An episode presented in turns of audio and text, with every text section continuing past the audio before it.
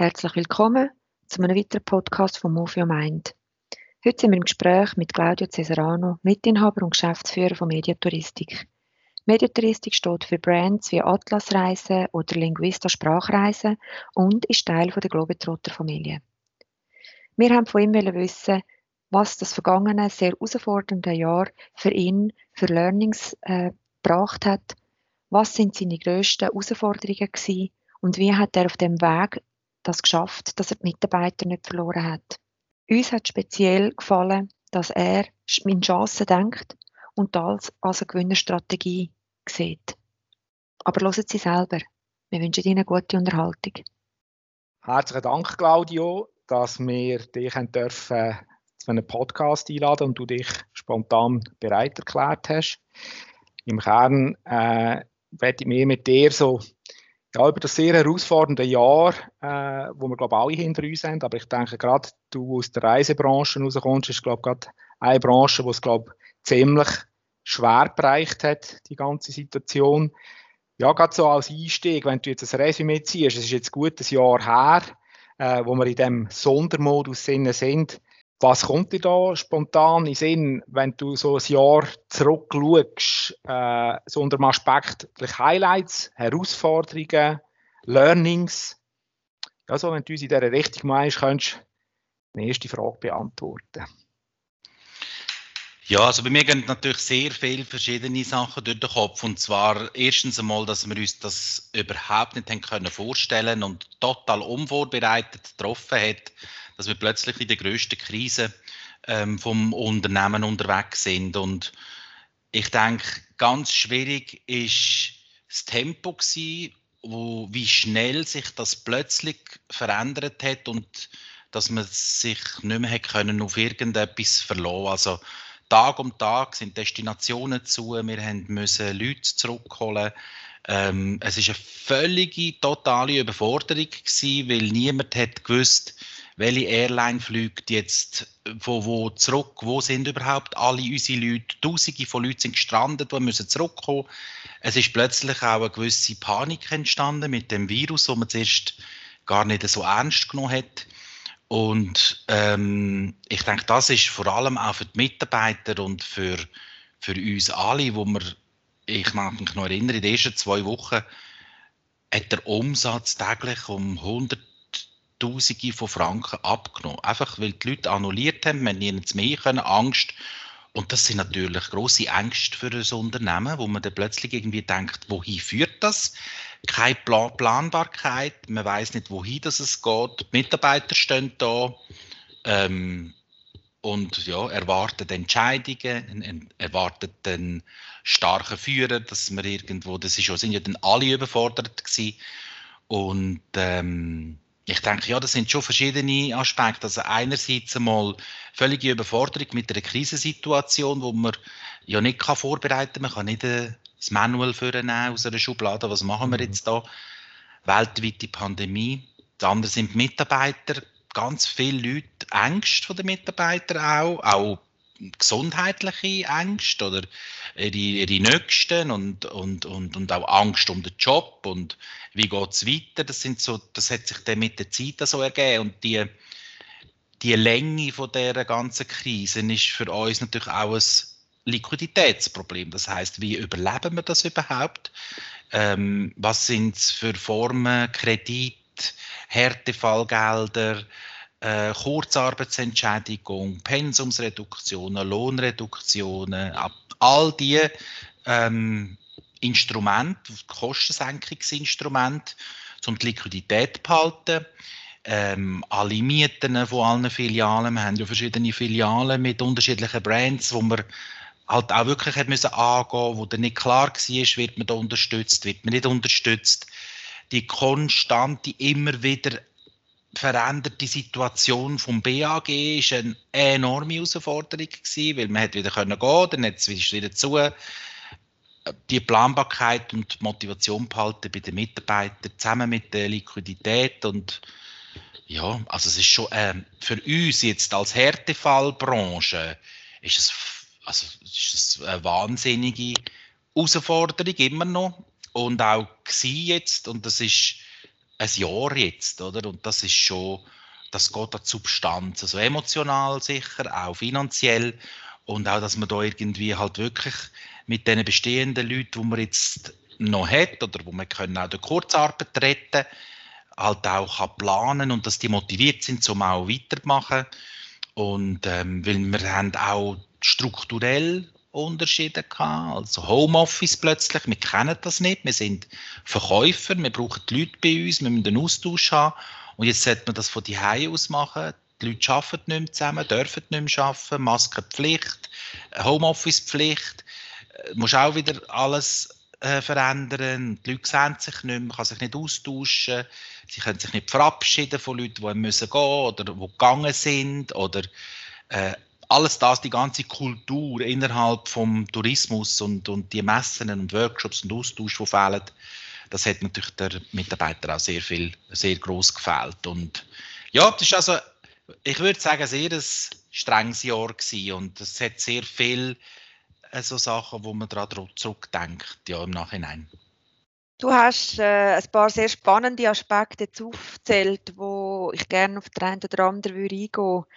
Unter anderem hast du gesagt, die Mitarbeiter haben einen starken Führer verlangt. Und wegen der Motivation, oder? Es ist, die Leute motivieren und dass das war eine grosse Herausforderung, aber immer noch ist. Wie hast denn du dich in all dem motiviert? Woher hast du deine Motivationsquelle gezogen? Ich habe mich motiviert, indem ich gemerkt habe, oder ich habe gemerkt von den Leuten, dass sie das schätzen, dass sie wahrgenommen werden und dass sie vor allem auch, dass man sie informiert. Sie haben sich einen Teil vom Ganzen gefühlt, trotzdem oder trotz der ganzen Situation, dass sie müssen daheim sein oder alleine sein eigentlich. Und ich denke, in so einer Situation ist es ganz schwierig, genau das Richtige für jeden einzelnen Mitarbeiter zu machen. Oder? Das sind 80 Leute bei mir gewesen, 80 Individuen, die sehr unterschiedlich arbeiten oder auch unterschiedliche Backgrounds, vom Alter unterschiedlich, Männer, Frauen, was, also alles. Aber alle habe ich versucht abzuholen, indem dass ich viel kommuniziert habe. Nicht über irgendetwas, sondern der Bedarf. Ich habe auch die Leute gefragt, informiere ich zu viel? Ich habe sie integriert in der Kommunikation. Wollt ihr mehr Information, wollt ihr weniger? Und dann habe ich gesehen, 20% finden, das ist nur bla bla bla, was du sagst oder was auch immer. Es geht so ein bisschen darum, um sich selber auch reflektieren durch die Mitarbeiter, weil die sehen das oft anders.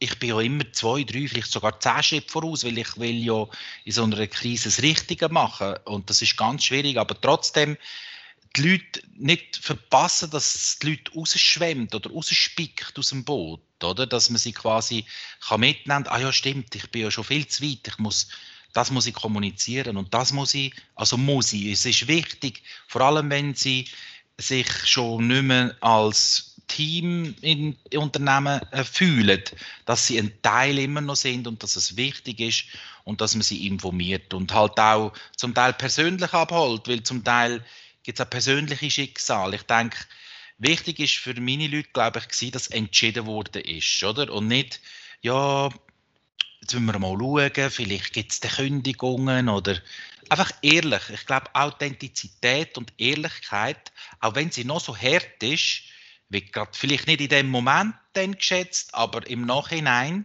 und vor allem auch von diesen Leuten, also es geht ja dann nicht immer nur um einen, sondern auch für die Leute, die dann eigentlich auf dem Schiff weitersegeln, ob jetzt die anderen haben müssen gehen oder ob die von sich ausgegangen sind, das ist eigentlich, also gleich ist es nicht, aber es geht darum, auch die sind immer noch ein Teil davon. Was machen die nachher? Die sind ein Teil von einem Team gewesen und ich denke einfach ehrlich und sagen, schau, das ist ja so und versuche in den Leuten klarzumachen, dass man das Beste für jeden Einzelnen und schlussendlich für die Zukunft will von uns, ohne dass man eigentlich Mittel hat, um es zu planen. Das haben die Leute dann schon auch verstanden. Sie können mir dann nicht, ja, aber jetzt hast du gesagt vor einem halben Jahr, das geht nicht so lang. Also ja, oder Es ist wie für die Leute klar, wenn man konstant immer wieder etwas Kleines sagt, per Video, per Click-Meeting oder wie auch immer, oder dass sie sich halt einfach, man hat sich ja nicht treffen. Ich denke, was ich gemacht habe, genau in dieser Zeit, wo es im Juni, Ende Juni, Anfang Juli, hat man sich ja dort treffen bis Maximum 50 Leute, habe ich das gemacht. Und das ist wie so ein wichtiges, noch so ein Halbjahresding gewesen. Und ich bin sehr froh, dass ich das gemacht habe. Ich bin auch kritisiert worden, dass, wieso machst du das? Das sind 50 Leute, das darfst du doch jetzt nicht zusammen. Wir haben ein Schutzkonzept gemacht und die Leute können sich wieder mal sehen. Und das war dort in der Zeit, wo man das auch hätte dürfen. Es war nicht quasi illegal gewesen, oder? Wir müssen vorsichtig sein, ja. Und ich bin sehr froh. Wir haben sicher auch Glück gehabt, ja, aber ich denke, das war ein wichtiger Moment gewesen, auch für die Einheit, weil ein ganzes Jahr sich nicht sehen, das, also, ich weiss nicht, wo das funktioniert, oder? Vor allem in einem Betrieb, der auf den Verkauf setzt, ja. Wenn ich das zusammenfasse, was du jetzt gesagt hast, oder so auf die ursprüngliche Frage, dann wage ich jetzt mal die Hypothese herumzustellen, dir hat eigentlich die Aufgabe, die du gesehen hast, und ich glaube, als Leadership auch die Verantwortung übernehmen in dieser Krise ist, nehme ich jetzt so mit oder habe das Gefühl gehört zu haben, dass das eigentlich für dich deine Motivation war oder die Energie, die dir auch vorwärts treiben und wo du dich in dem Sinn dran gehabt hast, eigentlich an der Aufgabe zu wachsen. Ist das richtig?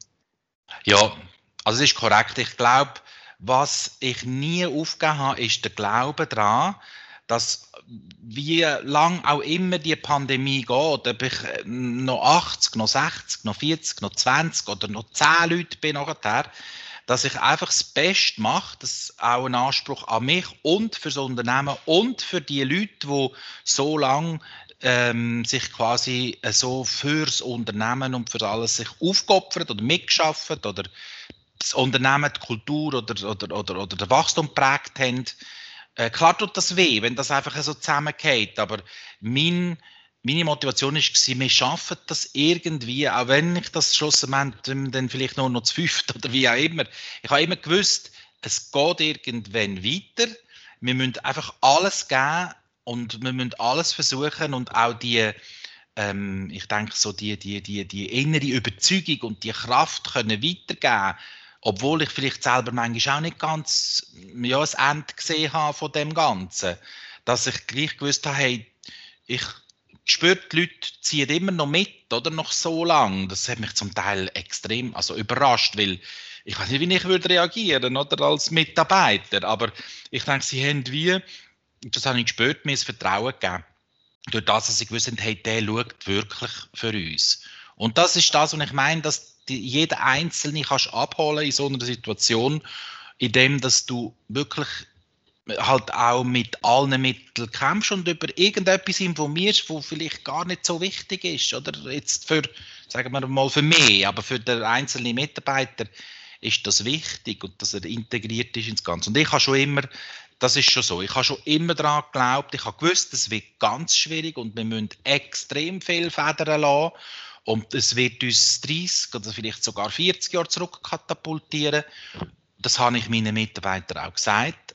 Und die wissen, was das bedeutet. Und wir können eigentlich nur, wir können uns nur guiden lassen oder so von dem, wo die Pandemie oder wo dann das Bundesamt für Gesundheit oder die Restriktion oder die Pandemie an und für sich auslöst. Wir sind abhängig von dem, oder? Da kann ich als Vorgesetzter nichts mache, ich habe die Verantwortung für euch und mache wirklich das Beste, dass wir durch die Krise kommen, auch alle miteinander. Oder? Ich glaube, und das habe ich immer geglaubt und ich glaube, das haben mir die Leute abgenommen. Oder? Und das, ich glaube, das ist das Wichtige, oder? Dass man als Vorgesetzter nicht nur einfach irgendwie so ein bisschen führt oder sagt, ja, mach du das, oder, ja, sondern dass man halt auch wirklich zeigt, dass man den Enthusiasmus hat, dass man selber auch für das Gleiche brennt wie der Mitarbeiter.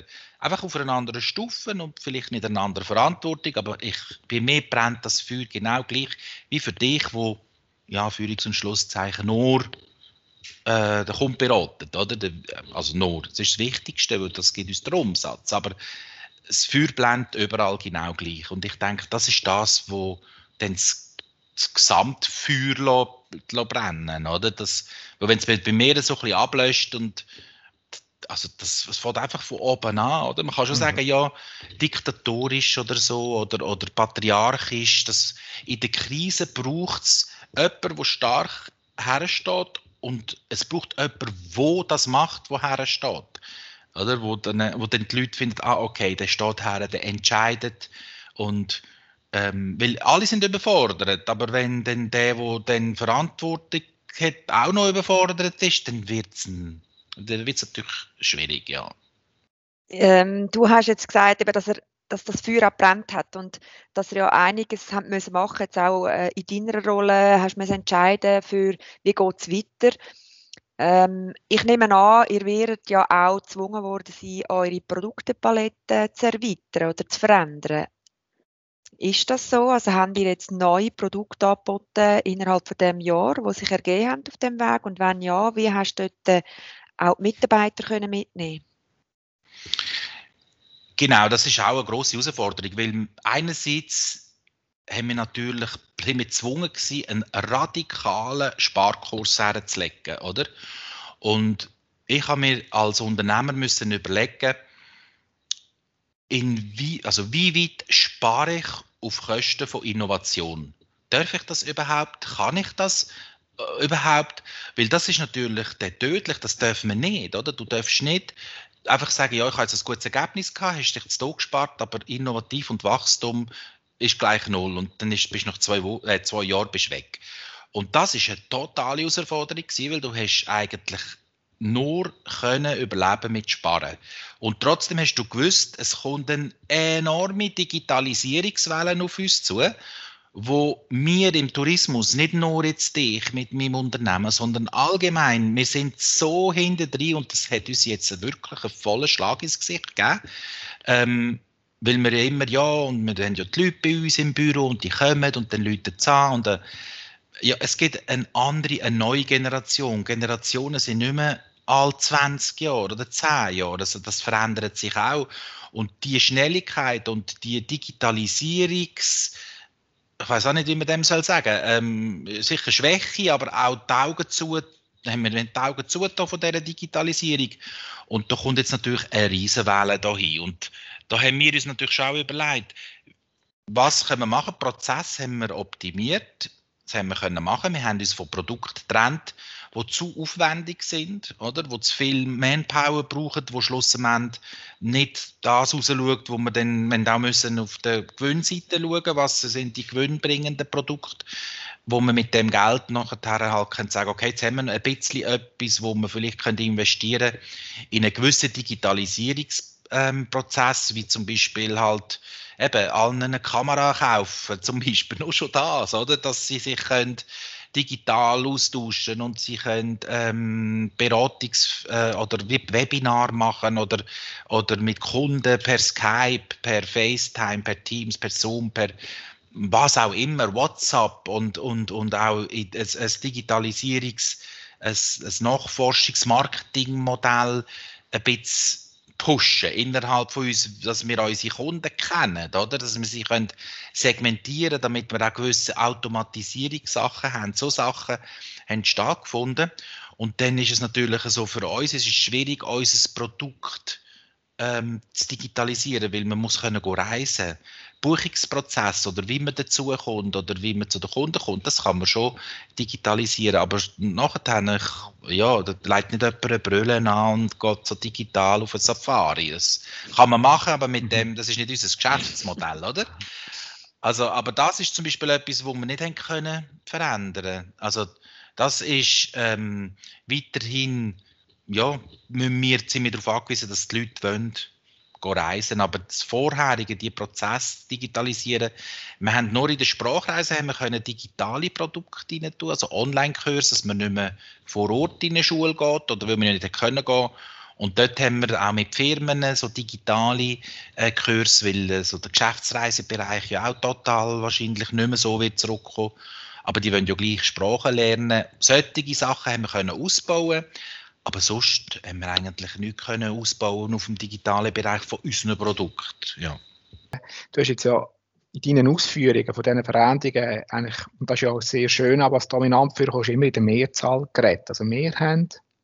Also das heisst, dir als Team hat sich da auch kulturell etwas angepasst, wie nachher du deine Mitarbeitenden involviert hast, jetzt in die neuen Entwicklungen hinein, in dieser Phase jetzt von diesem Ausnahmezustand? Ich habe immer schon einen Führungsstil gehabt, wo ich den Leuten viel zugetraut habe, oder? Da hat man sich können, also wie soll ich sagen, entwickeln, oder man hat können sagen, du, das ist für mich nicht, du musst mir sagen, was ich machen muss, oder das, für mich geht beides. Für mich ist es wichtig, dass der Mitarbeiter oder die Mitarbeiterin das Gefühl hat, ich kann mich in dem entwickeln, oder? Ich sitze nicht nur da und warte, bis mir jemand etwas gibt.